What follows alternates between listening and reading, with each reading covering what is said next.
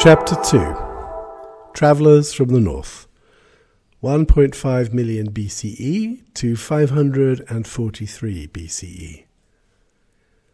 Wide open and unguarded stand our gates.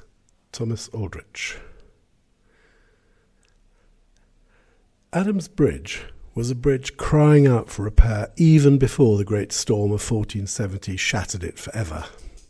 Unpredictable and uneven, sailing had long been the better option.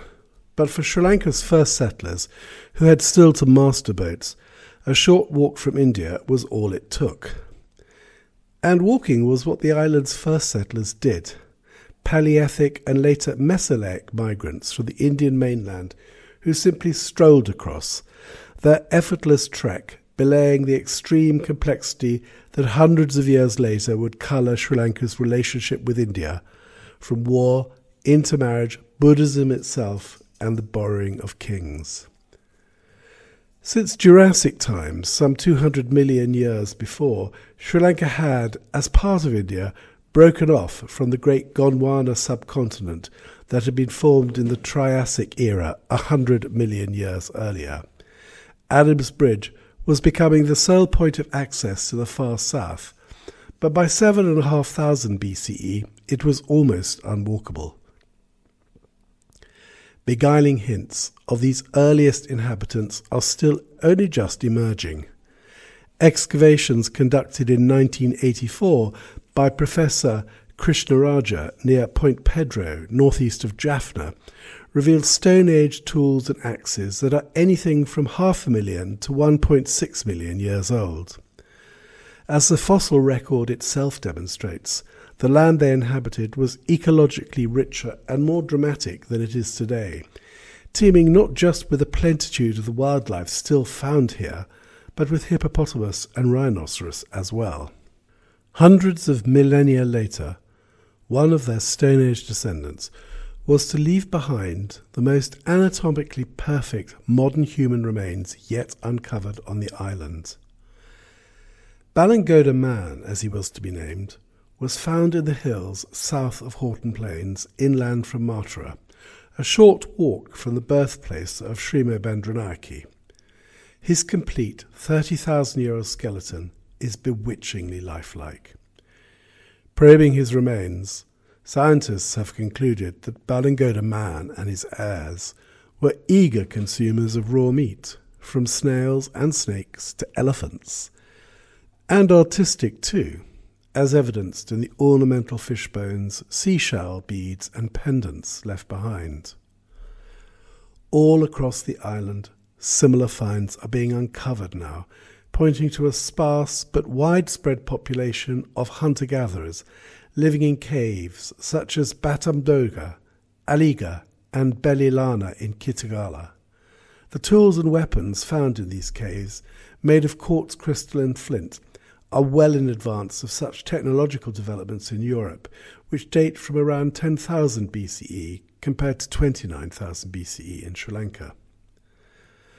Later evidence indicates that Stone Age hunter-gatherers then made the transition to a more settled lifestyle, growing at least by seventeen to fifteen thousand B C E oats and barley on what is now Horton Plains. This was thousands of years before it even began in that fulcrum of early global civilization, Mesopotamia.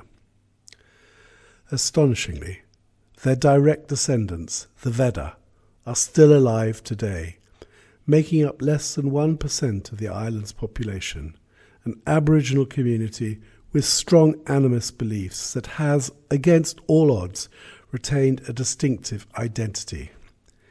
Leaner and darker than modern Sri Lankans, their original religion, cherishing demons and deities, was associated with the dead and the certainty that the spirits of dead relatives could cause good or bad outcomes. Their language, unique to them, is now almost, but not quite, extinct. And perhaps it was the Vedda, or their spirits, that Farhessen, the fifth century C E traveller, had in mind when he conjured up his fable of early Sri Lanka in his book, A Record of Buddhistic Kingdoms. He said, The country originally had no human inhabitants, but was occupied only by spirits and nagas, with which merchants of various countries carried on a trade. When the trafficking was taking place, the spirits did not show themselves. They simply set forth their precious commodities with labels of the price attached to them, while the merchants made their purchases according to that price and took the things away. Farhessen's colourful travelogue shows just how readily the early origins of the country depend on myth and fable. Centuries passed before there are finally some tantalising hints of the Stone Age's transition into the Iron Age, and with it more evidence of new waves of colonisation into the island from India.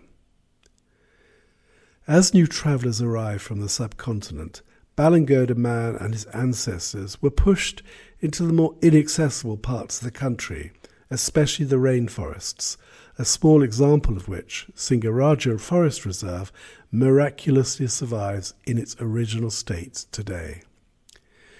Using the progressive technology of the Iron Age, the new colonists were able to clear land and plant crops, mine for metals like copper, and even establish pearl fisheries.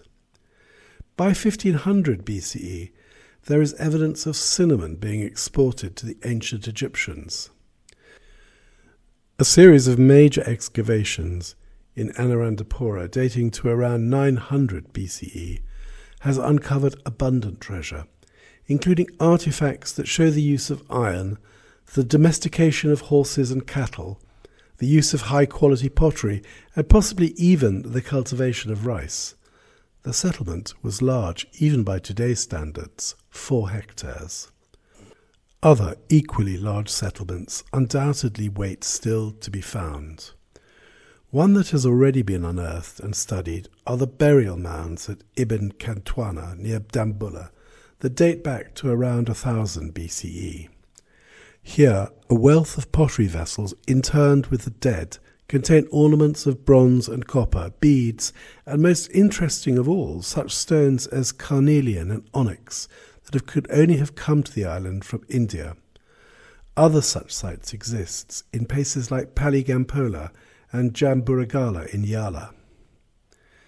By the early seventh century B C E, evidence comes of the use of the Brahmi script, using a language that is an early form of Sinhala. Inventive, adaptive, increasingly sophisticated, urban living was arriving, whether as an independent island-wide development or because of the rapid spread of urbanised culture from India, still using Adam's Bridge as a convenience thoroughfare. This is still the stuff of an impassioned academic debate. Either way, the evolutionary ball was rolling like never before. From urban living came city states, and into one of these, in five hundred forty-three, stepped the Indian prince, Vijaya.